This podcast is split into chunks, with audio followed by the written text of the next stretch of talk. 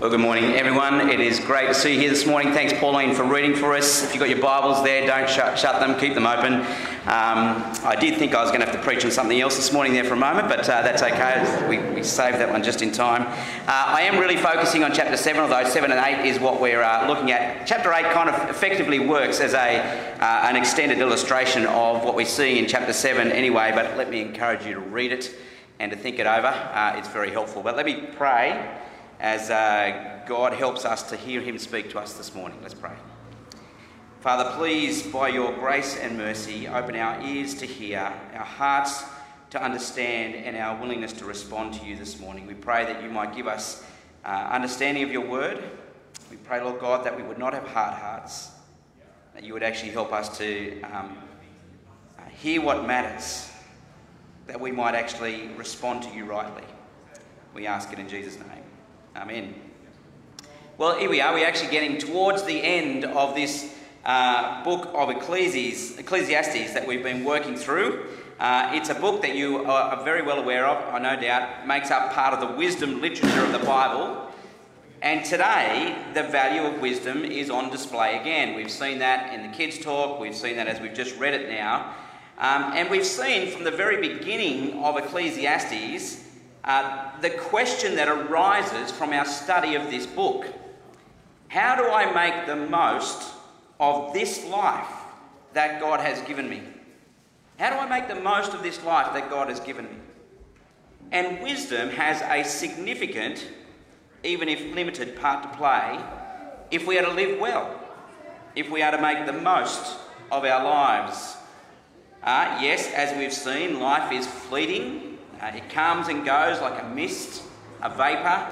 Uh, you find that hard to believe when you're young, but you come to see it uh, quite clearly once you get over 25, I reckon it is. Uh, and yes, life is frustrating. Uh, we're not in control like we sometimes pretend we are or wish we were. But the preacher of Ecclesiastes wants us to see that wisdom actually has an important part to play.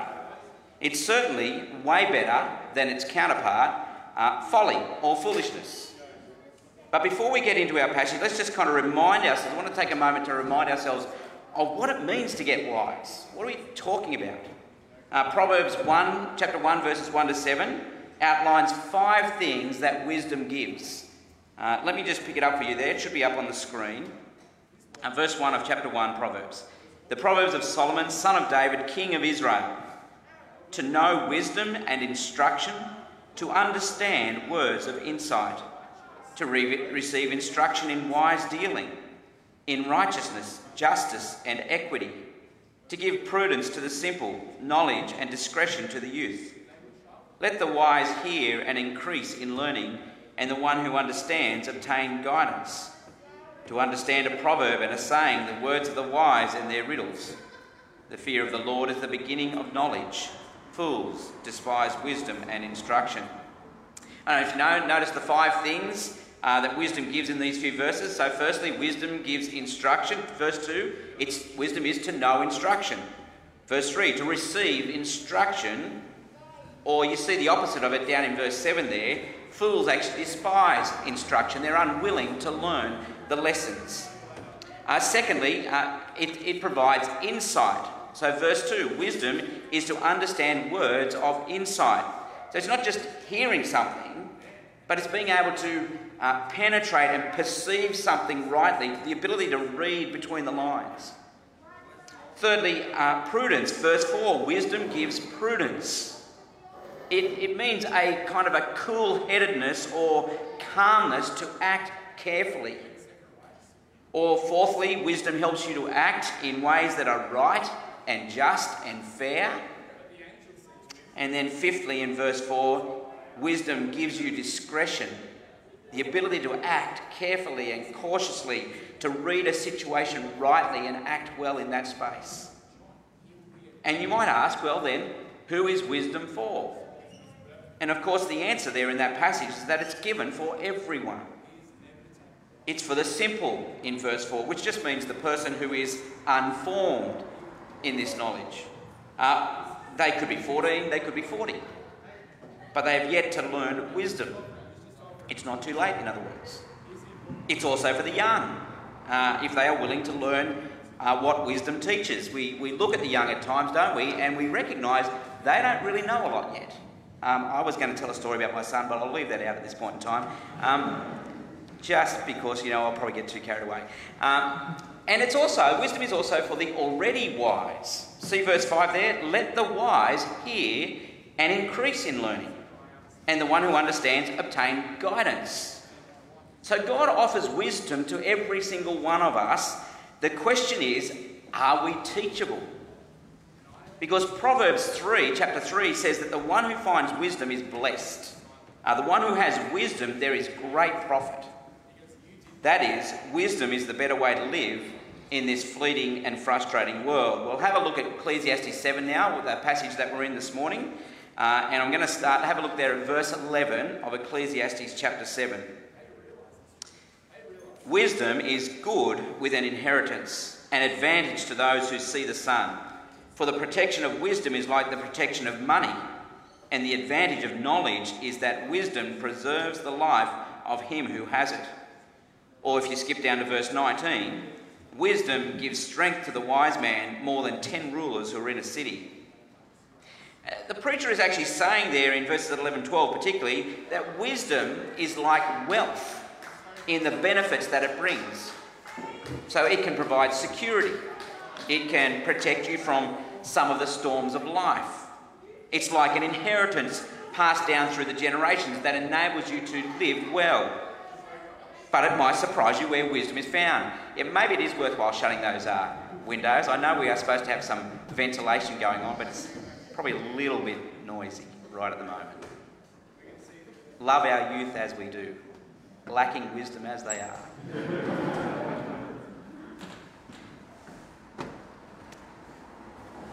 So it might surprise us where wisdom is found. Uh, let's just go back to the start of chapter 7. Chapter 7, verse 1. He says, A good name is better than precious ointment. And I think that little observation makes good sense, doesn't it? Precious ointment was very expensive in ancient times, but nonetheless, a good name, a good reputation, being able to be trusted and, and honoured was of great worth. However, the preacher takes a kind of an unexpected turn in the second part of this verse here. See what he says? And the day of death better than the day of birth. In fact, there are three more things that he says are better than a good name being better than precious ointment. He says in verse 1, the day of death is better than the day of birth. Verse 2, to go to the house of mourning is better than the house of feasting. Verse 3, sorrow is better than laughter. And we want to say, how on earth is that the case? I mean, the birth of a child is a happy day. It's a good day. We've just celebrated the news of two pregnancies in our church, and there's a joy in the anticipation of the arrival. And in the last couple of weeks, I've done two funerals. They are not happy times. And the preacher knows that, he recognises that they're, they're times of mourning. And yet, look at what he says about it in verse 4.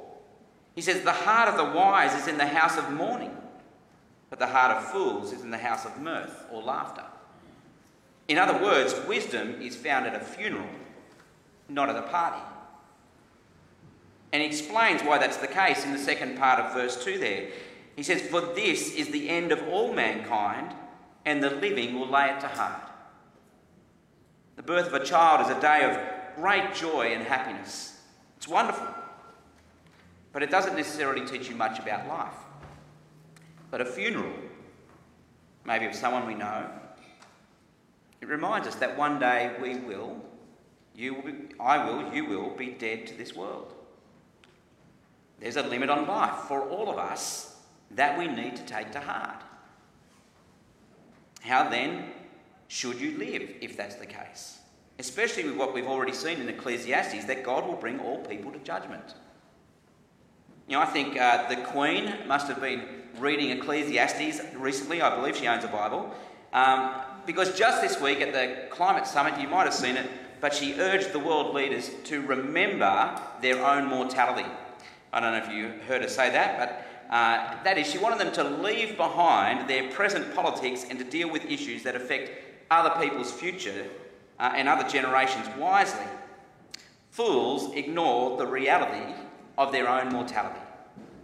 They'd perhaps prefer to escape reality and instead search for uh, maybe the endless good time or some other distraction to drown out reality. But, but look at verses 5 and 6. It is better for a man to hear the rebuke of the wise than to hear the song of fools. For as the crackling of thorns under a pot, so is the laughter of the fools. This also is vanity. You know, those, uh, those brambly dry thorns that they used to use to start a fire, they would burn very, very fast, very bright, but also very short. They had no substance. If you've been to the house of mourning and contemplated your own mortality, then you're wiser than a thousand parties can make you. See, the fool crowds out his life so much that he doesn't have time to deal with reality. And the preacher is saying that the end, understanding the end, is where you find wisdom. And so we need to come to terms with the fact that death is the destiny of every person. And so for us, knowing how things turn out, that will govern what we do now. And verses 7 to 10 actually touches on some of those things. So in verse 7, if you've got your Bible, I'm not going to read all the passages out, but verse 7, uh, we're reminded, aren't we, that wisdom is not foolproof. It will be tested by the evils in this world, by genuine oppression that comes in, in many forms, by, by maybe a desire for wealth or gain, a little bit, bit like the example in the kids' talk, that cause us to forget our end and to seek wrongful gain in the present.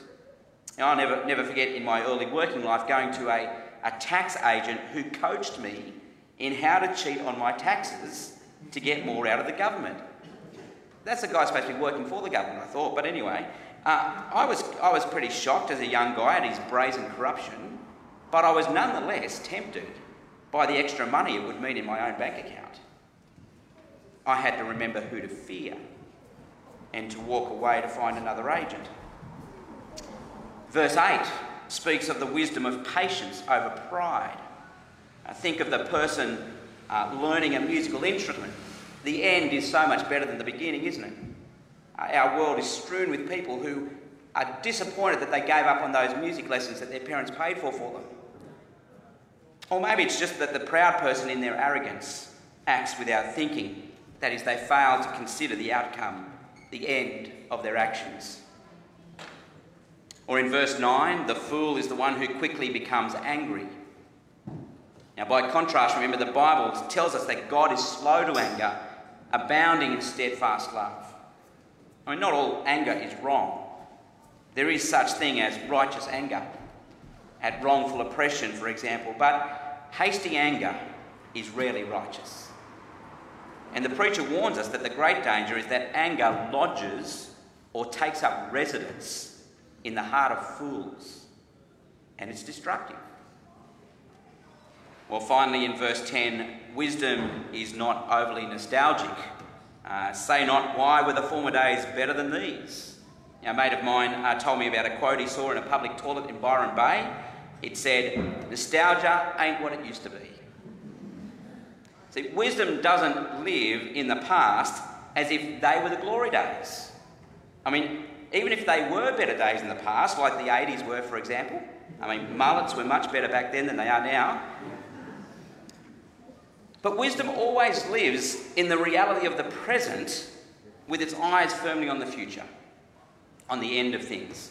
You cannot do much good in the present where you are needed if you continue to live in the past and forget about your end. And can I say, as someone who has attended a lot of funerals, it's at a funeral where you see the wisdom of a life lived revering God and a knowledge of the end.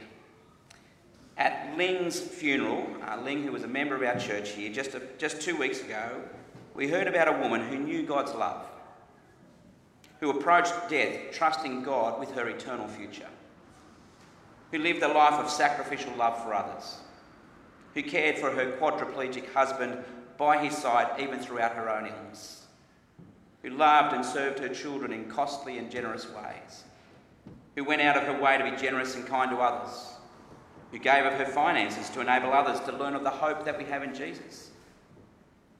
And by contrast, at many funerals where God has not been revered, the best you hear is he loved the Rabbitohs. He always had a good joke to tell. His family meant a lot to him. He didn't mind a round at the pub with his mates. He was a great sportsman in his day. He was a good bloke.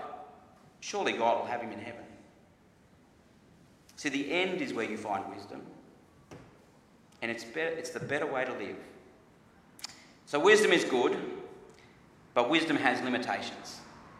Uh, wisdom doesn't give us control of life, uh, it doesn't give us ultimate gain, and it is undermined by sin. And so, have a look at verse 13 because it doesn't give control of life. Verse 13, sorry, yes, verse 13. Consider the work of God who can make straight what he has made crooked? In the day of prosperity, be joyful, and in the day of adversity, consider God has made the one as well as the other, so that man may not find out anything that will be after him. The wisdom is precious, but it doesn't give anyone control over life. This is God's world. Uh, he is its creator, He is its ruler, He is its judge.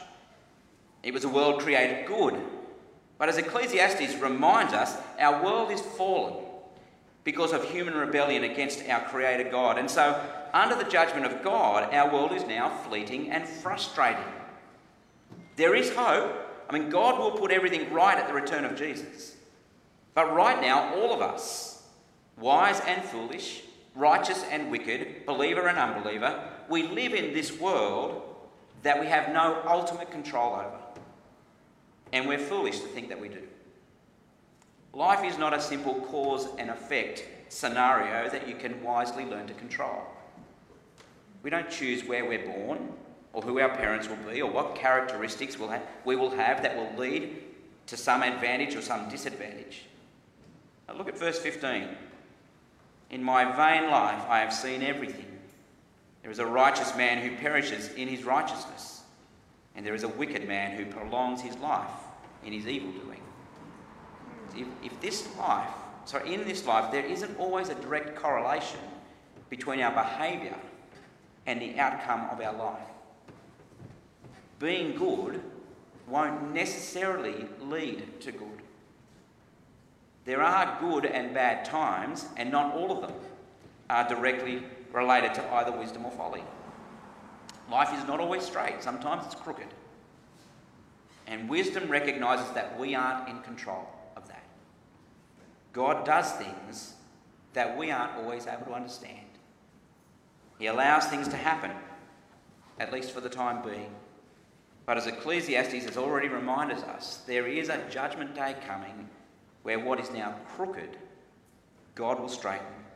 Where what is wrong will be put right. See, Judgment Day is a good thing. But for now, wisdom doesn't give us control over our lives. It also doesn't give ultimate gain. Uh, verses 16 and 17 are at first glance a little bit strange. Uh, let me read it. Uh, Be not overly righteous, and do not make yourself too wise. Why should you destroy yourself? Be not overly wicked, neither be a fool. Why should you die before your time?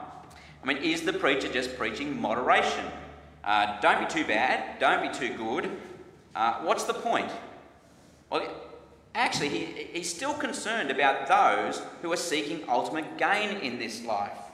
Now, it's not um, completely clear on the surface, but the word for overly uh, in those verses there is exactly the same word that we use for gain. Ecclesiastes has been constantly warned against gain, and that same word is used right here wisdom and righteousness are good things, but he doesn't want people to think that they can use them to seek gain from God. It's a, it's a way of kind of manipulating God through righteousness to get gain. Now, I remember working with a, another Christian guy many years ago when I worked in sales. Uh, he had begun to make a lot of money. Uh, he was a great guy, and we were having a conversation together uh, on one occasion. And he said to me, he said, "You know, the reason that I reckon I'm doing so well is that God's blessing me because of my work running the Sunday school. Uh, he was doing a great job running the kids' ministry in his church. And he had come to believe that he was doing, uh, that he was doing great in his business because he was honouring God in his church work and God was blessing him because of it. But it was a little bit of an awkward moment for me because at the same time I was pretty much failing in my sales career compared to him. But I was leading my church's youth group at the same time. Had I not pleased God? If I could do better youth ministry, could I get God to bless my business more?